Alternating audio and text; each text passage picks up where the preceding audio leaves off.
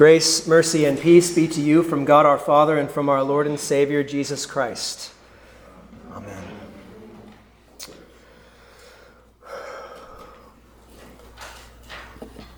Well, this is going to be uh, something uh, as far as a sermon and the topic of uh, the sermon goes. It's, uh, it's one that mm, makes me a, a little uncomfortable as a young man who is oh, not even three years married, but we're talking about marriage today uh, because that's what the scripture talks about, right?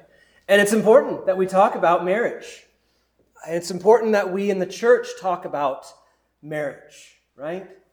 Because the world has a lot of ideas about marriage that aren't right. They have a lot of ideas about marriage and the roles of husbands and wives that they think the church is very barbaric about. They think the church is outdated. They think the church and the Bible, really God, is not with the times, right? That when we read things like from Ephesians um, chapter 5, we get a little uncomfortable, right? Get a little uncomfortable. I get a little uncomfortable reading it, right? I'm a product of my culture. And my culture has told me so many things about women and men that I, I get a little uh, I get a little shaky sometimes, and it, the Lord needs to sustain me in these times when I speak these things. So bear with me as I go through these things. And you may think to yourself, yeah, Pastor, you haven't even married three years. We've been married, you know, 20, 30, 40, 50 years. And uh, who are you to tell us what we need to know about marriage? But I remember that when I was at the seminary one time, I was uh, um, single. And it was before I met my wife, and, and I talked to one of the admissions counselors, uh, and I asked him, I said, he, he, he was a bachelor and he was an older guy, and I said, if I'm going to be single, how am I going to, you know, a single pastor or whatever, if I don't get married until afterwards, uh, until after I become a pastor, how am I supposed to counsel people on marriage? I have no idea what I'm talking about. And he said, you just tell them about God's word. God's word says everything about what marriage is supposed to be. And now, as a husband and a father, I can see that that's absolutely true by experience. But if I was still single, I'd still be hopefully preaching the same words to you today, right? That wives submit to your own husbands as to the Lord, and husbands love your wives, right? It sounds really simple. But as soon as you bring up the issue of submission, uh, as soon as you bring up the issue of sacrifice for us men as husbands, some people buck, right? Some people don't like it. And really, that's just too bad because it's beautiful. It's a beautiful thing. When husbands and wives do the things that are necessary for a good marriage, not because it's where their salvation lies, but because that's how God shows his love to us. That in marriage, it is to be a reflection of the glory of Christ and his bride, his church, right? That where do you begin with these things? I mean, a lot of people, I think, I think it's right on some level to begin with the men, right? Not a lot of people are talking about what it takes to raise good men today, what it takes to be a good man today, what it takes to be a good husband, a good father, these things like that, right? We have to go back to the scriptures. And we'll even look at uh, different passages here, like 1 Peter 3 and Colossians 3, that husbands bear a responsibility, right? Husbands bear a responsibility to sacrifice themselves, to take care of their wives, to do all that they need to to make sure that their wives are taken care of, right? I would see it when I was on vicarage in Ohio that um, these older couples, the men were usually the ones who were more worn out.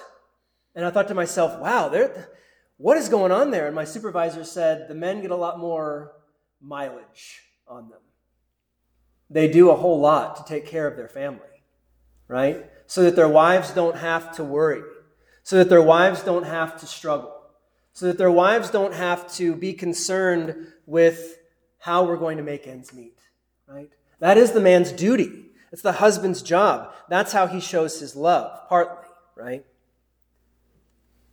That in this, the office of husband, there's temptations, though. There's a temptation as a Christian if we look and we say, well, God's word says submit. So submit, woman. I don't think that's going to work very well, right? It doesn't really work out very well. Right? We can all chuckle at this. It's kind of funny. And we think to ourselves, who really falls into that trap? Some might. But I got to tell you, another trap that we men would fall into is to do nothing at all. Right? Men, it's tough when the world is telling you that you're not worth anything, that a woman can do the job just as well as you can. We sometimes give in to the lie that, well, we just aren't good at these things, so we'll just hand it over to our wives. Well, Pastor, I'm just not really good at praying, so I'll just hand that over to my wife. Well, Pastor, I'm not really good at being the spiritual head of my household. I'll just hand that over to my wife. Heaven forbid. You have a duty, men, to pray, to lead your families in the spirituality that God has given you, the grace that He has given you, as Christ leads His church, right? Again, this is not for your salvation, but this is to reflect the glory, the grace that God has shown to you through Jesus Christ our Lord, that He has done all for His bride. He has died for His bride. He has shed His blood for His bride. He provides for his bride, his church. And we men ought to do the same. We must not give in to the lie that we can just hand things over and think that it's going to be okay. But we also shouldn't fall off the other side of the horse and say that we will rule with an iron fist, right? But men lead, not for their own sakes but for the sake of those that are entrusted to them, for the sake of those that rely on them, right? That men, as husbands, should understand and should approach his wife in this way. That they should deal with their wives gently, right? Kindly, with love, doing all that they can for them so that they would be taken care of, so that they would see their love shown to them by what they do. That in being a good husband, you are being like Christ. You're not doing things as you think they ought to be done. You're not doing things as uh, you see fit, but as Christ does. You are under submission to Christ for the good of your wife and your children if he has blessed you with children. The headship of a man, of a husband, is one of loving sacrificially, teaching God's word, um, um, teaching God's word um, and forgiving sin. That husbands are to be considerate of their wives who are placed, who are placed in the office that requires them to submit to their husbands. Now, to the really tough part. Because to men, we can talk all day long. Men, you got to stand up. Men, you got to do your part. When it comes to women, we do have to be very gentle because to talk about submission is a hard thing. To talk about the ideal that was set forward in the garden when Adam and Eve fell from grace, that now we deal with a different dynamic. That the woman will desire the place of her husband, right? She will desire his place, but he will rule over her. And again, when we talk about submission, we can't talk about it by itself. that you must submit no matter what, right? But, ladies, if you are a wife, do you not trust your husband? I think that's a good question. If you are bucking against submission, do you not trust your husband? Is he some stranger to you? Does he not love you? Does he not do what he can for you? Sure, he's not perfect, right? But sometimes we get a little carried away, like men can get carried away in the temptation of either ruling over people or of passing on his duty. Women can fall in, in, into the temptation that is rampant out in the world, no matter what you see on TV or the internet or whatever. I mean, how many times have we laughed at some sitcom where the husband is shown to be some buffoon and the woman's the one who really wears the pants, who really runs things. And we think, well, that's just how things are, right? But really, God has set forward a structure. He has set forward the order of things as they are to be done, not because it's some, some sort of thing to keep you down, but it's some sort of structure so that you would know God's grace through your husband. Right? We can't talk about the husbands by themselves or the wives by themselves. We have to talk about them together. Because you can't just talk about Jesus by himself and the church by itself. You have to talk about them together. That Jesus did not die for his own sake. And the church does not go her own way apart from Christ, they go together that the, that the church goes where Christ leads her. Right? That a wife's beauty, like Christ's church, is not in the outward adornment, but in the reception of her husband's love. The church is not beautiful because of the stained glass or the people or what have you. The church is beautiful because Christ has made her spotless by his sacrifice. Wives, you are beautiful because your husband shows his sacrificial love to you. Because of what Christ has done for his church. You cannot look at this apart from that. You cannot look at marriage apart from Christ and his church. Maybe I'm just going on and on and on, but I think that we need to really pound this in our heads. That Christ loves marriage, and the world has made a mockery of that institution. Gay marriage, if there really is a thing, it's kind of an oxymoron, right? All sorts of things about the roles of man and wife. It's a hard thing to battle within this world. And we as Christians make a good confession with how we live our lives. Men, make a good confession of faith knowing, saying, I know what Christ has done for me, therefore I will do that for my wife. Wives, say, I know what Christ has done for his church. My husband loves me, I will submit. Right? Not in a legalistic way, not in a way that would earn your salvation, but in a way that would reflect and confess that good confession before the world that you understand what it really means to be husband and wife because you really understand what it means for Christ to love his church.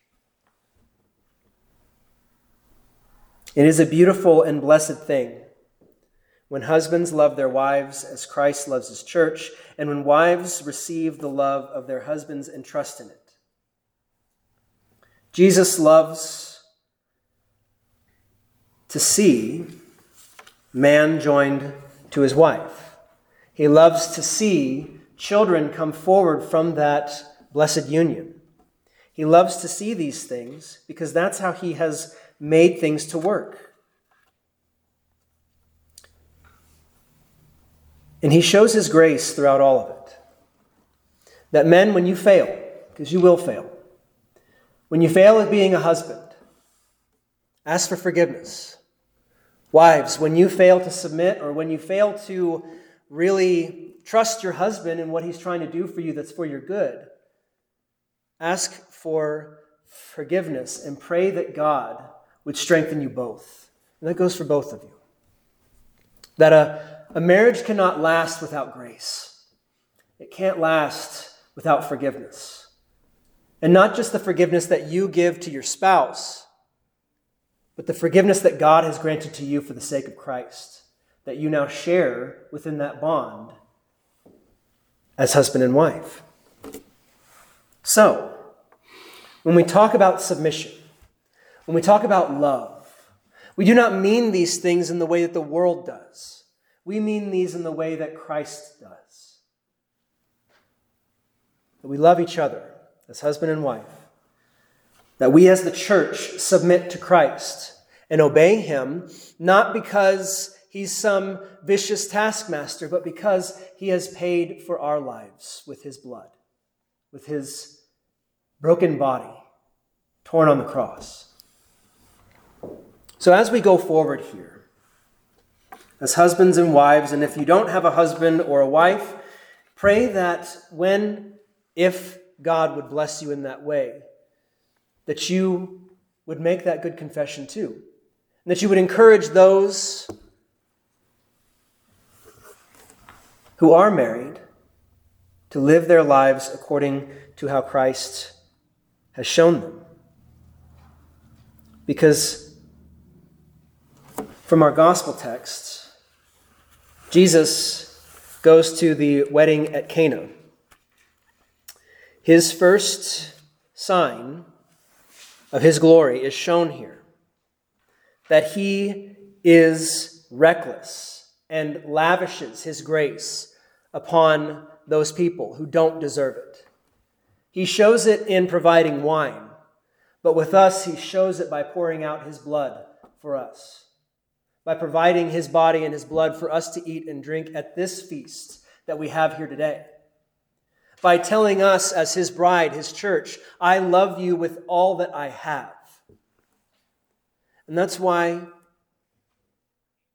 we would do well to contemplate Christ and his love, his sacrifice for us, so that we could go forward with the grace that, that is won by him so that we could go forward and trust Him through everything and submit to Him in thought, word, and deed.